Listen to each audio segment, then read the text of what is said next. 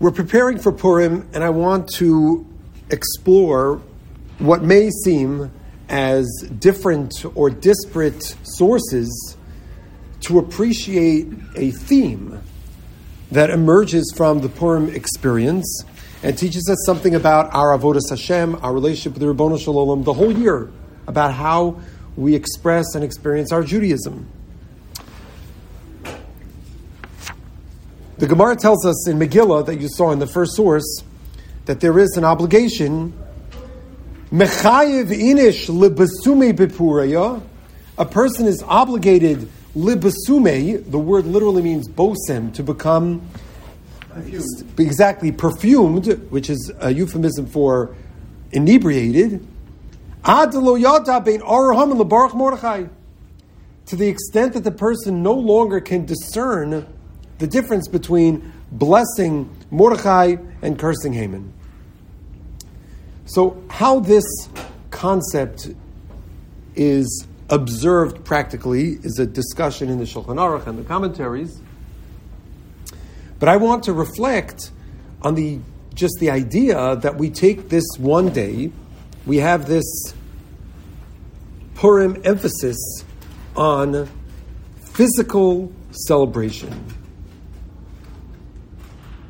the most, I would say, the, the most immersive, the most immersive type of, I don't want to use the word hedonistic, because that's not the right concept, because we'll see later what this really means. So it's not hedonistic, but it's the most, the, the height of physical engagement and enjoyment. So the person, the person is mamish, they're having a suda, of course there's a mitzvah of suda, but they're having a suda, and part of that suda is becoming inebriated to the point that they don't even have their mental acuity. It's all embracing the meal, the drink, the festivities. What is the pshat in this experience? You know, it's one thing to have Simchas Yom Tov, the joy of Yom Tov, joy of Yom Tov, basar and yayin, meat and wine, but adelo yata to the person lets go of their faculties, and you're you're wholly, totally focused on the physical celebration. What is the meaning of that? Why is that specific and why is it specifically Purim? Now, so you saw there is the comment of the Lavush, of the great Rav Mordechai Yaffa in the turn of the 17th century. It's quoted in the Mishnah Brura here that you have in Hilchos Chanukah, where we contrast Chanukah and Purim, that on Chanukah they were out to get our souls. So we celebrate from a soul perspective. We light lights and we say Hallel and we thank HaKadosh Baruch Hu. But on Purim, they were out to kill our bodies and therefore we celebrate by enjoyment of our bodies. This is probably known to you. You've probably heard this idea, contrasting Hanukkah and Purim, which is beautiful. It's very important. But it doesn't really explain the extent to which we emphasize this Simcha and Mishteh on Purim. So that's the first element that we should consider. Issue number two is the Gemara in Masechah Shabbos that you, you saw here on the bottom on Daf Peches. Vayisyatzvu b'tzachtis sahar, the Jews gathered at Har Sinai in the underneath of the mountain. That is the phrase, in the underneath of the mountain, which is obviously, that is not a syntax you would normally use. What does it mean to gather in the underneath of the mountain? So the Talmud says, you're right. We were in, underneath the mountain, because the mountain was like a barrel and it was held over our heads. So this is probably familiar to some of you. This idea that there was an element of coercion at Matan Torah, which of course had to be the case, says the Maharal. It can't be a situation that when it comes to something which is essential to you, there is an element of choice. This is just an important thing to realize. When we have a choice in something in life, there is always the lingering possibility maybe I made the wrong choice. Maybe I should switch channels right now. But if something is not a choice, then there are no doubts and there are no other options. So the Torah is hechrechi. It is not something which is an option. Yes, there's going to be an important element of choosing, but there is also the awareness that it is not a choice, which is a discussion for a different time, that, but that needs to be put out there. Because some people could wonder, why did it have to be that way? It had to be that way, the Maharal says, because there could never be the potential for a no. There is no potential for no. Yom HaShishi, the entire existence of humanity, was waiting for this. So the Gemara then explains, goes on to tell us, that this reality of there being a threat or a coercive element at Har Sinai, it adds a legal wrinkle to our acceptance of the Torah. Mikan moda rabba oraisa. Moda is a legal, technical instrument which is used in commercial transactions when one party feels coerced. So if somebody comes to me with a gun and says, Sell me your house, and I say, I'm not really looking to sell my house, and they say, No, no, no. You are going to sell me your house so theoretically, the Gemara says in Bava Basra and Daf Mem, there are a lot of details about this. You could call two witnesses, not in the presence of the gun, I would, I would advise, and tell them, I'm going to sell this house, but the sale is being transacted under duress. And I want to put that out there as a moda, as a point of information. So the Talmud says, it's a moda! It's a notation, a legal footnote that this acceptance of the Torah was under duress. Okay. Says the Gemara, Amarava, Aval PK, nonetheless, Hadar Kiblua Bimei Nonetheless, in the days of Achashverosh, we re-accepted the Torah willingly. So now, today, in the year 2024, there is no longer a legal asterisk next to our acceptance of the Torah. We accepted it on Purim, now it's all good. No more asterisk. So Gemara says, how do you know that? From a pasuk. The pasuk says, "Kimu v'kiblu haYehudim." They kimu lekaye means to fulfill, and kiblu they accepted. Kimu they fulfilled masha kfar what they had already accepted.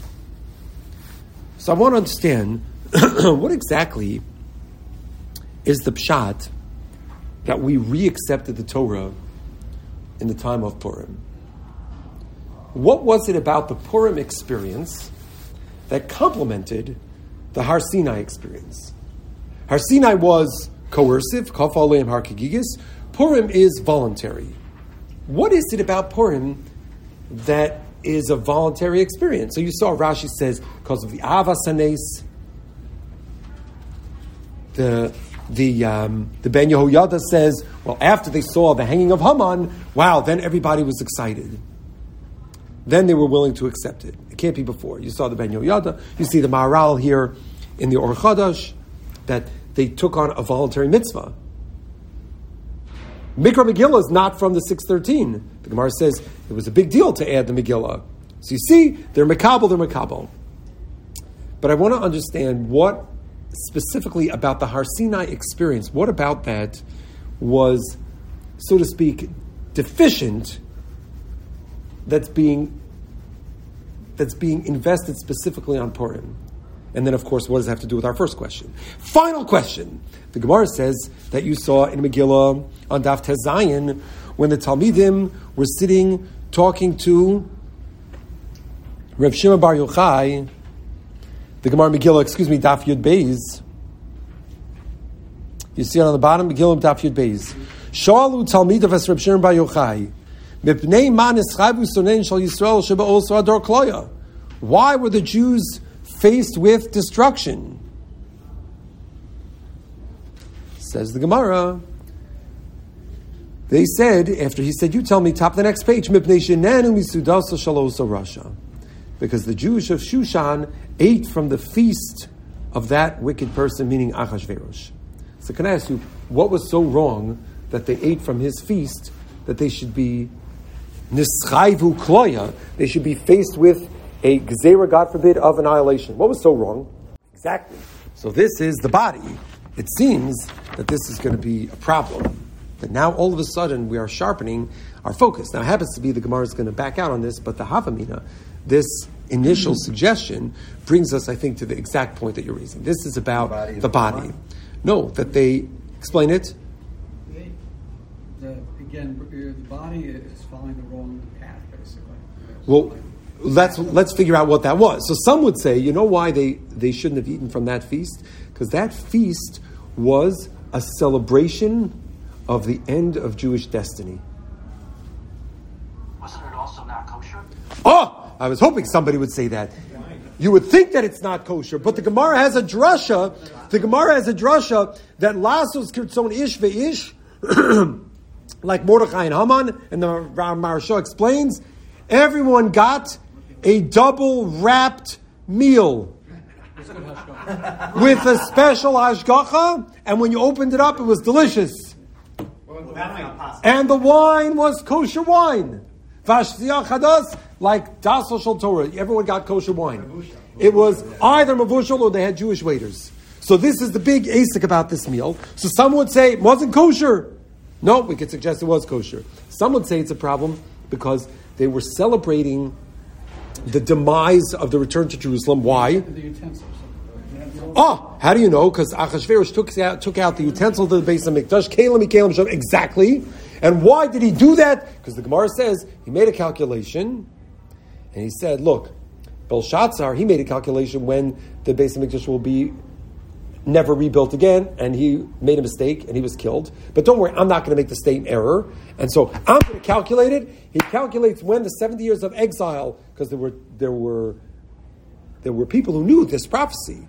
It was known 70 years the Jews are coming back. He calculates 70 years, no Jews going back, it's over. So it could be Nanami Sudasa rasha. It wasn't the food that was the problem, it was the theme.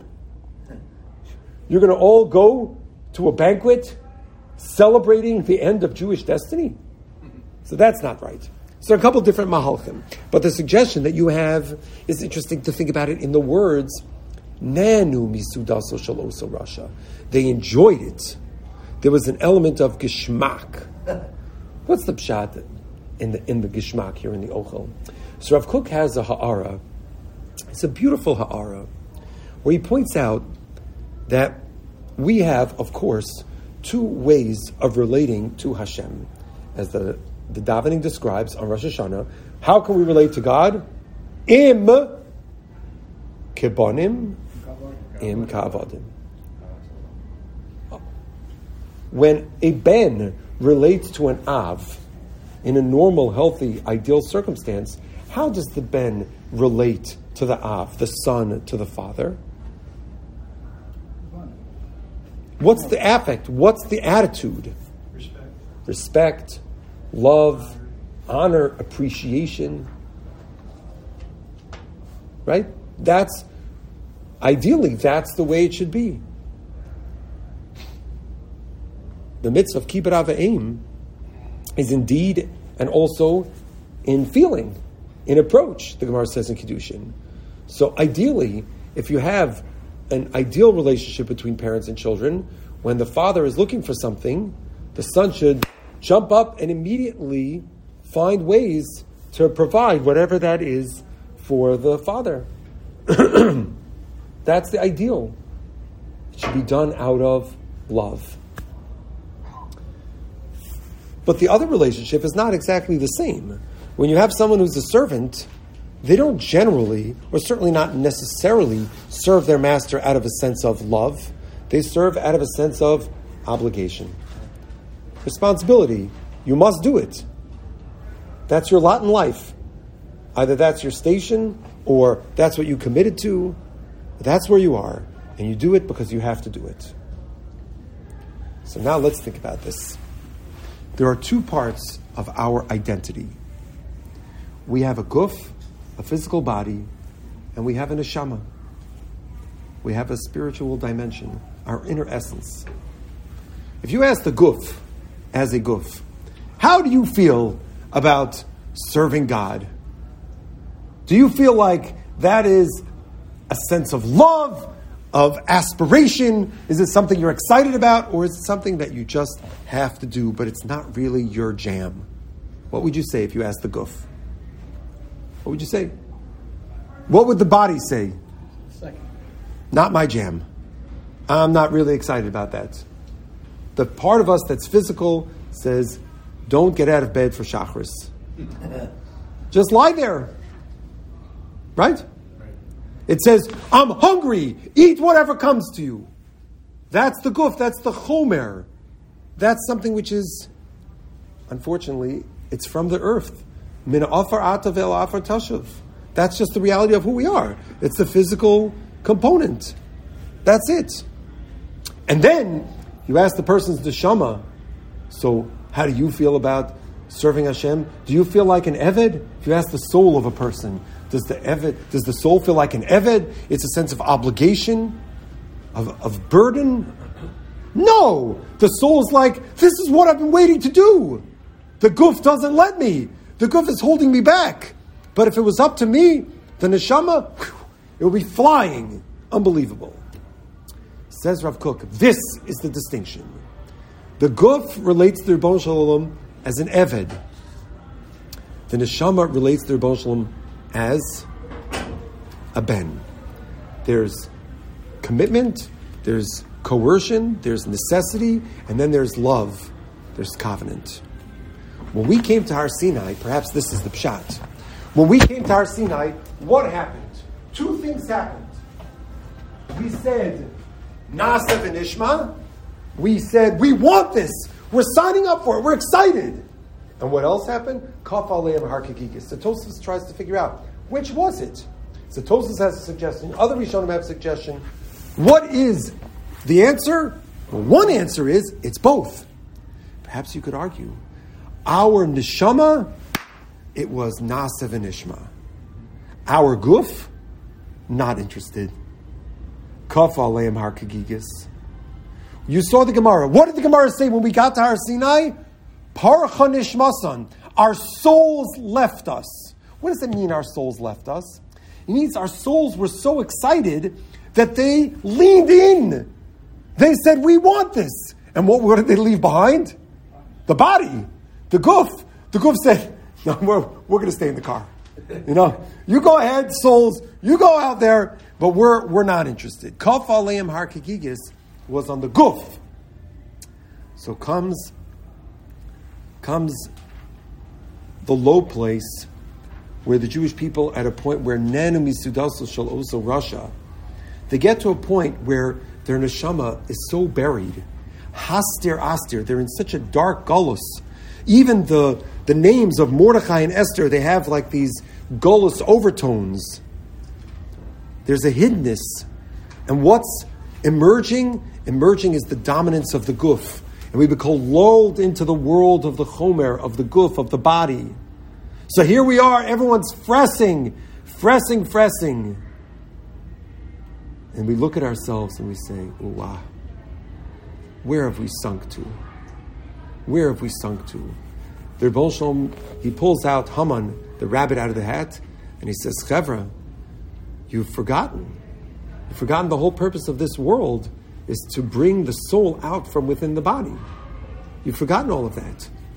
What does Esther tell them to do before she goes to the king? Fast. No food, Chevra. Three days, we're going to take a break. We're not going to have any food. When Haman goes to find Mordechai, what does he see people doing? Learning Torah. They said when we are faced with a crisis of running away from Judaism because of annihilation or running toward the Ribbono Shel Olam, they say, you know what we're going to do? We're going to run toward the Ribbono Shel Olam. We're going to embrace our spirituality, even if it is at the risk of our physical existence. Because we realize that what matters is the soul.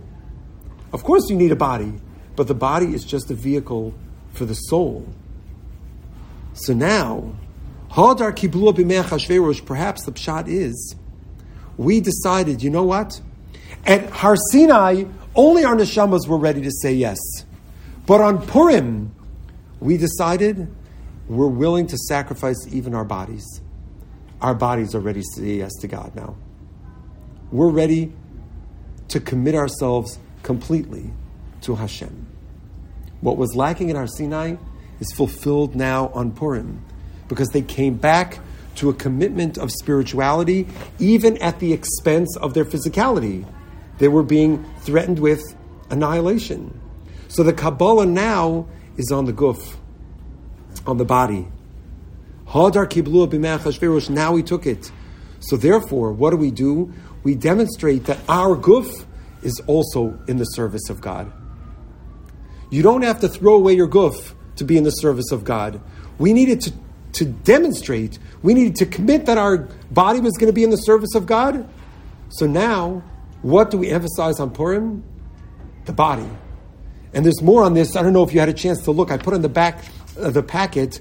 I could send it to. I didn't put it in the in the actual sources. The extra, the excerpt from the Path to the Tree of Life. The teaching is of Ramotel Zilber from uh, Rabbi Zev Reichman. The English explanation, which is a supplement to the packet. this port and Matan Torah, that the guf, the body, is now interested in serving God. With this, I can understand why it is there's such an emphasis on Sudas Purim, on enjoying the meal of Purim, and becoming intoxicated to the point where a person lets go of their das. Das, that's an expression of your inner soul. That's where you make rational, cognitive, informed decisions. What's left when a person lets go of their of their das? Just their body. When the body is left in an ideal Purim sense, that body is now serving God. That body is saying Torah and making brachos and in the service of HaKadosh Baruch Hu. So the tikkun for the Suda of Achashverosh is the Suda that is a Sudas mitzvah, a feast of a mitzvah that shows that all of us, the full person, is committed to HaKadosh Baruch Hu. And in that sense, perhaps, you could suggest, obviously, I'm not, I'm not one to argue with the Ben Yehoyada and the Maharal, but that the Hadar Kiblua b'Me'achashverosh did not take place after the miracle occurred. The Kabbalah took place, the reacceptance took place before, when they were willing to fast, when they were willing to devote their physical existence to the service of Hashem, that was the Hadar Kiblua. The success in the battle, that was just an afterthought. The miracle, that's an afterthought. So when a person sits down to the Purim Suda, you realize every part of the person is now intent on serving HaKadosh Baruch Hu. And that's perhaps why, even more than a Simchas Yantif, on this day, we are taking our full selves, not just our neshamas, but our guf, and recommitting our whole selves to the service of Hashem. So it's specifically through mishte, through drinking, through a suda, through those physical things that we do that we demonstrate our commitment to HaKadosh Baruch Hu on Purim.